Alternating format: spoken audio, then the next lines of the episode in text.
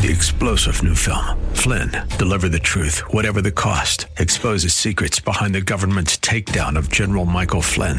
Flynn knew what the intel world had been up to. He ordered the first audit of the use of contractors. This set off alarm bells. He told the truth. He was the most dangerous person for Donald Trump to hire. They had to get rid of Flynn. Flynn, deliver the truth, whatever the cost. Available now. Watch it today. Go to salemnow.com. Salemnow.com.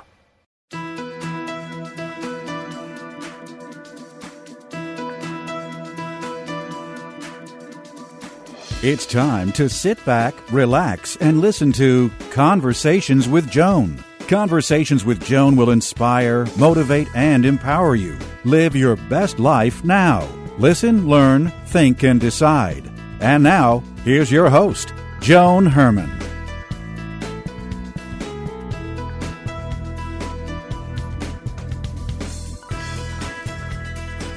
Welcome to Change Your Attitude, Change Your Life's Conversations with Joan. I'm Joan Herrmann. Thanks for tuning in. Conversations with Joan focuses on topics that are important to your life, from health and wellness to professional development to personal well being. Change makers join me to share their insights, tips, and strategies so you can thrive and live your best life now. Thank you for taking time for yourself, and thank you for letting us be a part of your life. Now, let's start talking. Living with a narcissist can be challenging. But when that person is your parent, it can damage your emotional growth and the ability to trust. Joining us today to talk about how we can understand and heal from narcissistic family abuse is Dr. Karyl McBride. Dr. McBride is a licensed marriage and family therapist who specializes in treatment of trauma. She is the author of several books, including Will the Drama Ever End? Untangling and Healing from the Harmful Effects of Parental Narcissism. Welcome, Dr. McBride. Thank you so much for joining us. Thank you, Joan. I'm happy to be here. Thanks for having me. So, Doctor, let's begin by defining a narcissist. What type of person would fit that description? Okay. Um, so, first of all, we, we have to look at narcissism, I think, as a spectrum disorder.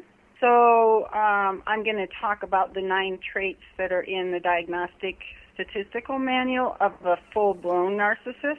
But I think we have to keep in mind that because it's a spectrum disorder, there's a continuum, right? So at the low end of the continuum, as you think about these traits, we can all have some of these traits. And then at the other far opposite end is the full blown narcissistic personality disorder. So the more traits someone has along the continuum, you know, the more problems they're going to have in their parenting, relationships, life, etc. But the uh, diagnostic manual lists nine major traits of the personality disorder. So I'll just give them to you quickly. Um, one is a grandiose sense of self importance.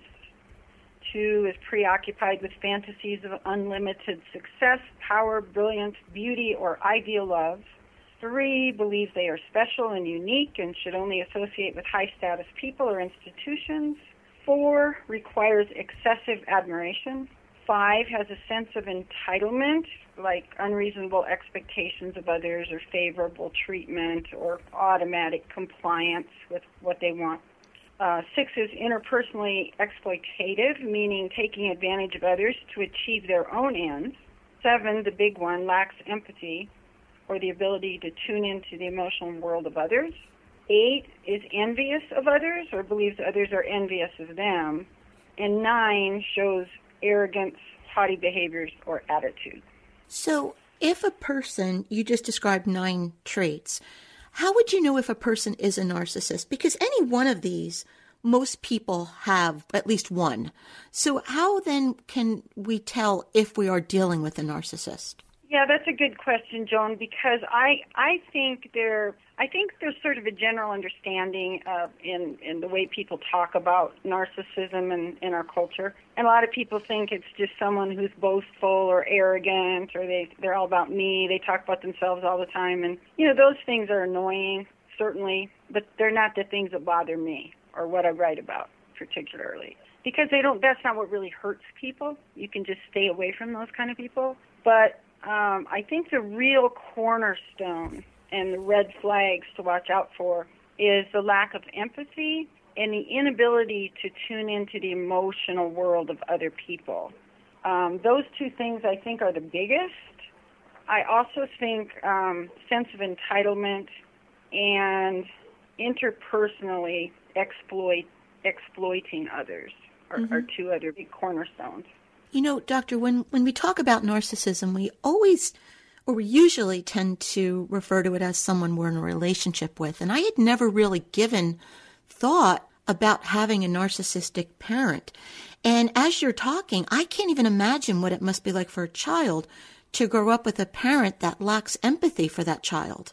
Yes, very hard to get your head around, particularly if you haven't lived it, right? Mm-hmm. But the mantra in what I call the narcissistic family, which means being led, the family being led by one or two narcissistic parents. The mantra is the parents' needs take precedence over the children's needs. So in a in a normal healthy family, you know, the parents are there to take care of the children. In the narcissistic family, that hierarchy is reversed, and the children are there to take care of the parents, to make the parents happy, to make the parents look good. Um, so for little children growing up with the lack of emotional tune-in and empathy, you know, leaves them with lots of devastating effects, which is why I wrote this book. Doctor, what do you believe is at the root cause of narcissism? I think it's caused from the trauma the parents had. And I often get the question, well, does that mean that any of us who grew up in a narcissistic family or had a narcissistic parent, does that mean we're all going to be narcissists?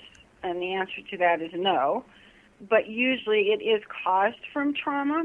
And then if people don't wake up or embrace that, embrace that trauma, a lot of people parent, as you know probably, um, the way they were parented. And so that's why we see it kind of getting passed down the generations because you know they don't stop to think, do I really want to do the same thing to my kids that was done to me? What type of emotional damage happens to a child who doesn't get the nurturing that he or she needs in order to become a healthy, functioning adult? Well, they end up with internalized negative messages like I'm not good enough, I'm not lovable, I, I'm not worthy. Um, they grew up with kind of a sense of emptiness because they didn't get their emotional tanks filled. Um, they grew up with crippling self doubt because their feelings were not validated and acknowledged, and their therefore their reality was not acknowledged. Um, oftentimes, we see adult children of narcissists uh, having complex post-traumatic stress disorder. Definitely a lack of sense of self. Um, oftentimes, people come to therapy with this issue have anxiety because they didn't grow up in a consistent environment depression, hypervigilance, shame because they carry the family shame because they they think it was all their fault. Um, they have difficulty trusting because they have impaired trust because they couldn't rely on their parents to take care of them properly. Um, oftentimes they have problems with relationships and definitely an impaired emotionally emotional development. Um, emotional development delay, not necessarily um, not not completely suppressed, but um, impaired. So, because these children grow up to have that lack of emotional development, I would think that they might even become people pleasers or wanting to take care of people because that's what they know. Are they more apt to attract a narcissist into a relationship? Yeah, that's a good question too because I I believe that when we grow up in a narcissistic family, we learn it's, it's great training ground for codependency. And codependency is I'm going to take care of you to the exclusion of taking care of myself. So oftentimes adult children will be, you know, have that level of uh, codependency that they have to work on in treatment. And then do they attract narcissists? yes, sometimes that's the case um, because we tend to be attracted to the familiar until we work our own recovery. And a narcissist can be extremely charming. Absolutely. That's where, you know, in recovery, you really work on learning what to watch for and learning for the, you know, what to, what red flags, you know, to, to be aware of. And what are some of those red flags, Doctor? Well, again, I always go back to the lack of empathy, the inability to allow someone to be themselves, the inability to tune into someone else's feelings, always wanting control, always wanting things to go their way, um, you know, as well as some of the grandiosity. Is the first step in recovery and, and in healing, is that to recognize that your parents were narcissists? Yes, I, I don't think we can really do this recovery unless we accept that something wasn't right, that this parent has a disorder, and that's why the person was treated that way. Um, because they can't, people can't really move into um, the trauma work, the grief work, the you know rebuilding sense of self work, um, if they don't really understand where it came from. They they just think there's something wrong with them. Do you think the parents are even aware of their behavior? I, I would say yes and no. I think there are some narcissists who, who are, they know that they're hurting you. Um, they want to hurt people in some way because of their own issues, their own self-loathing. And then I think there are some some traits that a narcissist doesn't recognize, like projection because a narcissist doesn't deal with their own embrace and deal with their own feelings, they project them onto others. So, you know, if I'm the narcissistic mother and you're the daughter and I'm I feel angry and I'm not dealing with my anger, I may be saying, "Joan, why are you acting so angry today?" you know, they just they project and I'm I'm not sure they're aware of those projections. I know this is a, a strong word to use, but do you think that this is a form of child abuse? Yes, I do. It's emotional and psychological abuse. And of course, narcissists can also be physically and sexually abusive as well. So, this type of abuse would go unrecognized. If a child were to go to a counselor and the parents look like they're these charming, wonderful parents, how does a child get to be believed in that situation? That's a really good question. The, the therapist has to know what to look for, you know, to see does this child how comfortable is this child with expressing feelings and really talking about what's going on with them? Can they even identify feelings, you know? Or are they coming from a family where you don't have feelings, you know, mm-hmm. because you're there to conscript to the mold of what the parent wants you to be. So this is why oftentimes people don't figure this out until they become adults.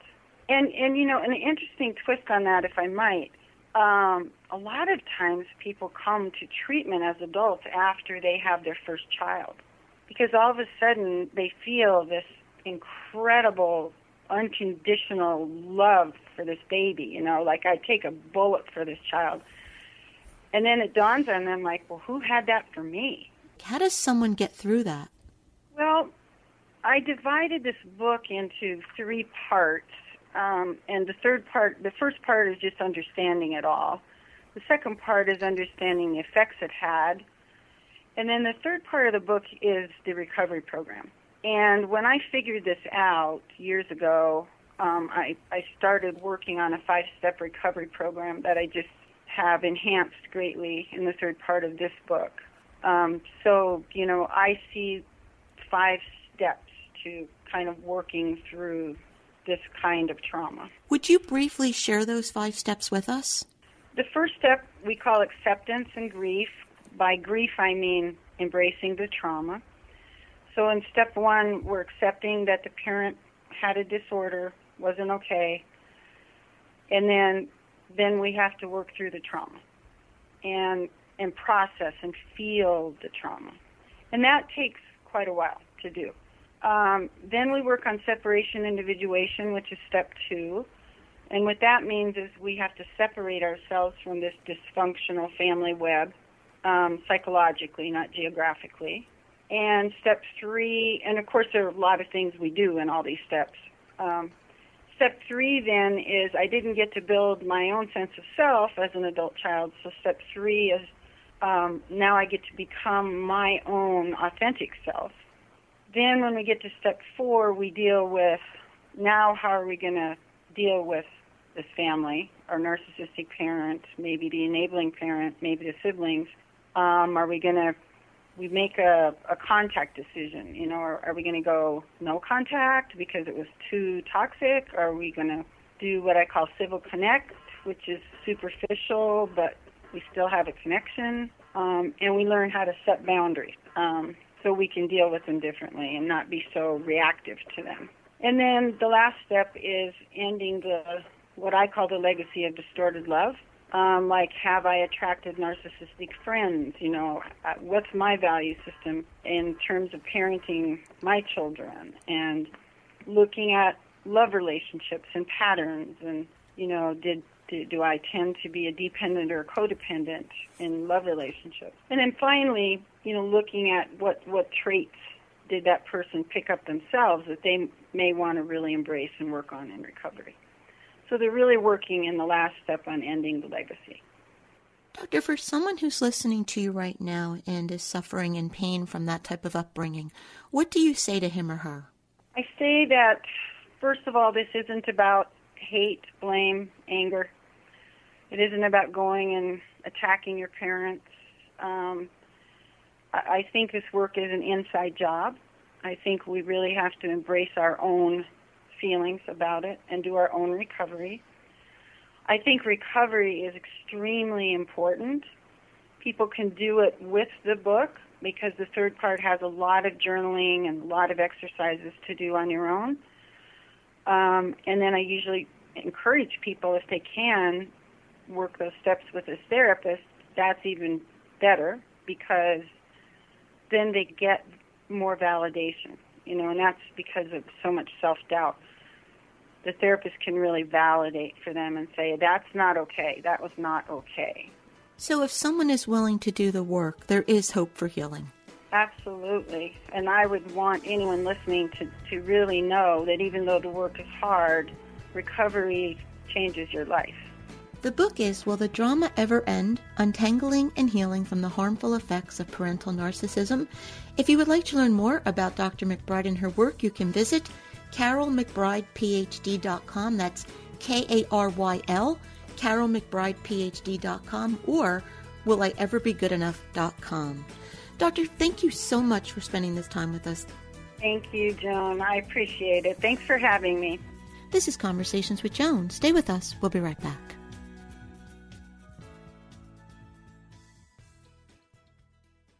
You feel lost on your journey to health and happiness? Then let us guide you on your path. Personalized actions towards health. Your path is a series of choices you act on every day. We guide you on a personalized journey of dietary, exercise, genetic, supplement, and lifestyle choices that lead you to optimal health and happiness. Often taking the road less traveled leads to liberation. Your path is personal. Your journey, like you, is unique. Take action today. Head to bestpathforme.com. Again, that's bestpathforme.com. Did you know that Reiki can help lessen stress, depression, and anxiety? And are you aware that Reiki is now being used in hospitals as a complement to medicine? And it's because of its relaxing effects that Reiki has helped many overcome their health concerns. It was founded by a Buddhist monk named Mikao Usui of Japan in the early 1920s, and his goal was to help heal broken people. Reiki comes from a universal life force energy which radiates pure love, and this energy is then transferred through the Reiki practitioner's hands to the client. Reiki is considered a form of energy medicine which addresses the entire energy body called the chakras, which correlates to every system within our bodies from our pineal gland all the way down to our adrenals and spinal cord. So, why not consider the many benefits of Reiki and how it can help impact the health of your body, mind, and spirit? Hi, this is Roxanne D'Angelo, a certified angelic crystal, Reiki, and magnified healing master teacher. For more information, you could reach me on the web at crystalclearenergies.com.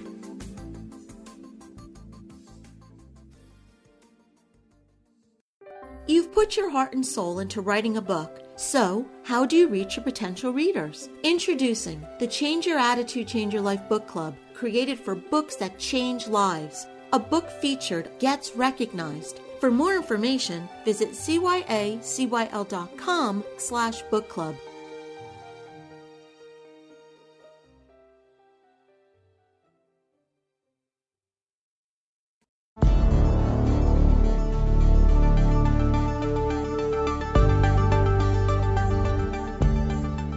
It's time for To Your Health Joining us today to talk about mental health challenges this time of year is Darian Aletto, Chief Clinical Officer of Behavioral Health for Bergen Newbridge Medical Center. Welcome, Darian. Thank you so much for joining us. Thank you so much for having me. Darian, I hear so many people talking about how they're struggling right now. Why is the holiday season so challenging? Well, you would think it's the happiest time of year, and while there's a lot of great things that happen during the holiday season, there's a lot of things get piled on top of all those great things in the, during the holiday season. So there's a number of things that we have to deal with. We have to deal with the financial demands of the season, buying presents, making sure that we can, you know, throw parties, be part of white elephants that we normally have at work.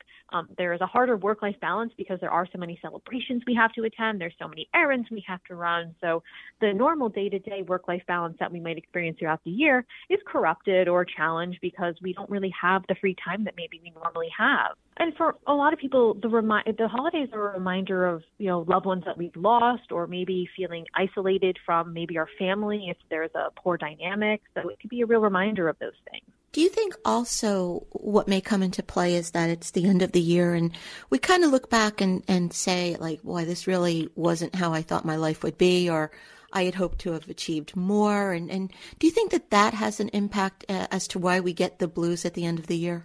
Would think so. It's really a time of reflection the end of the year. Like you said, we reflect back on the things we wanted to accomplish at the beginning of the year and how things have turned out during the end. Maybe we look back at the things that have happened during the year and maybe they weren't such great things and we think about how we responded to them or what we've gained, what we've lost. So that reflective time can be very difficult because sometimes it doesn't always meet our own expectations. So we're having the holiday blues because of the loss of expectations, the way we think things should be with family and celebrations and so forth. We're reflecting on mm-hmm. the way our life had been playing out and we may not be happy with it.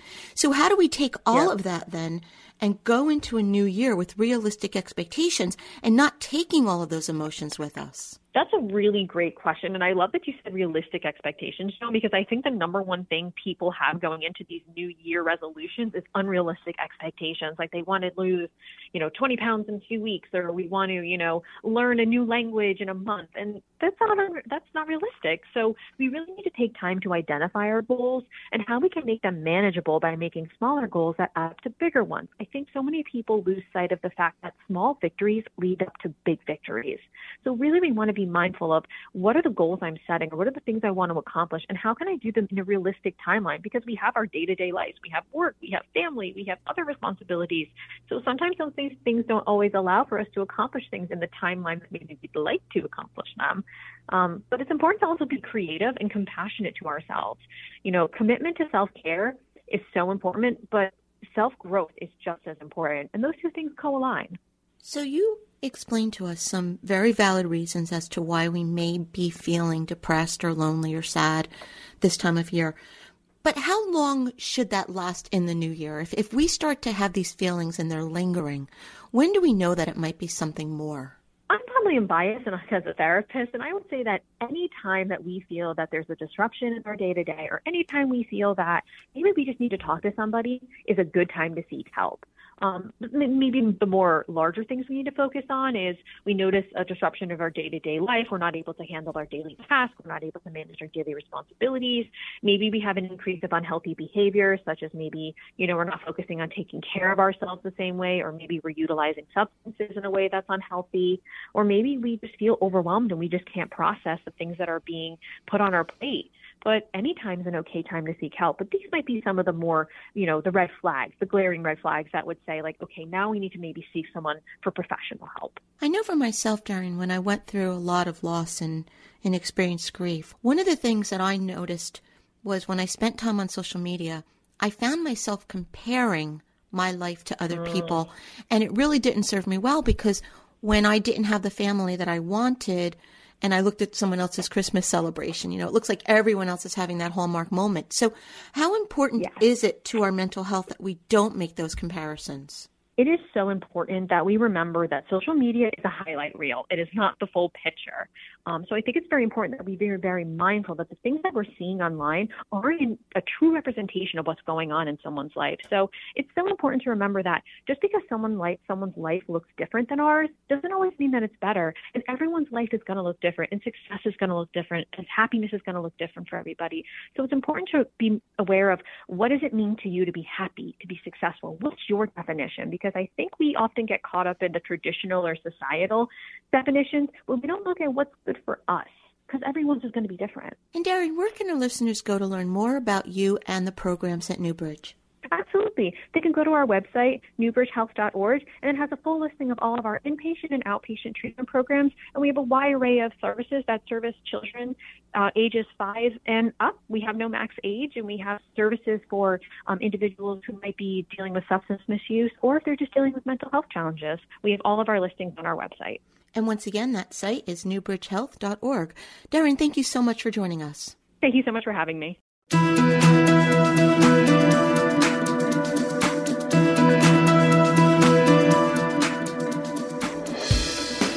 Thank you for joining us. I hope you found the show informative.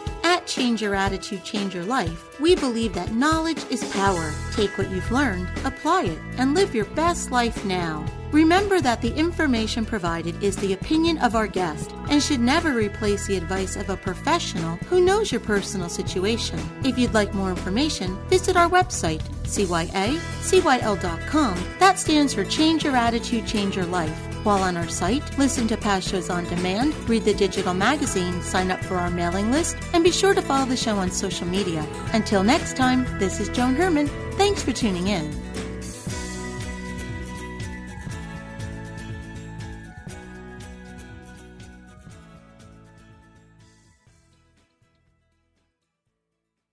The preceding pre recorded program sponsored by Maximilian Communications. Three star general Michael J. Flynn, head of the Pentagon Intelligence Agency, knew all the government's dirty secrets. He was one of the most respected generals in the military. Flynn knew what the intel world had been up to, he understood its funding. He ordered the first audit of the use of contractors. This set off alarm bells. The explosive new documentary, Flynn, Deliver the Truth, Whatever the Cost, and covers the facts behind this scandal. Flynn told the truth. He was the most dangerous person for Donald Trump to hire. I find out the worst enemy that I'm going to face in my life is right here in America. They took my assessment and they wanted me to change it. And I was like, I'm not changing it. They had to get rid of Flynn with in depth interviews, archival footage, and never before seen personal records of the man behind the headlines. I just felt like I was drowning. Flynn, deliver the truth, whatever the cost. Available now. Watch it today. Go to salemnow.com. Salemnow.com.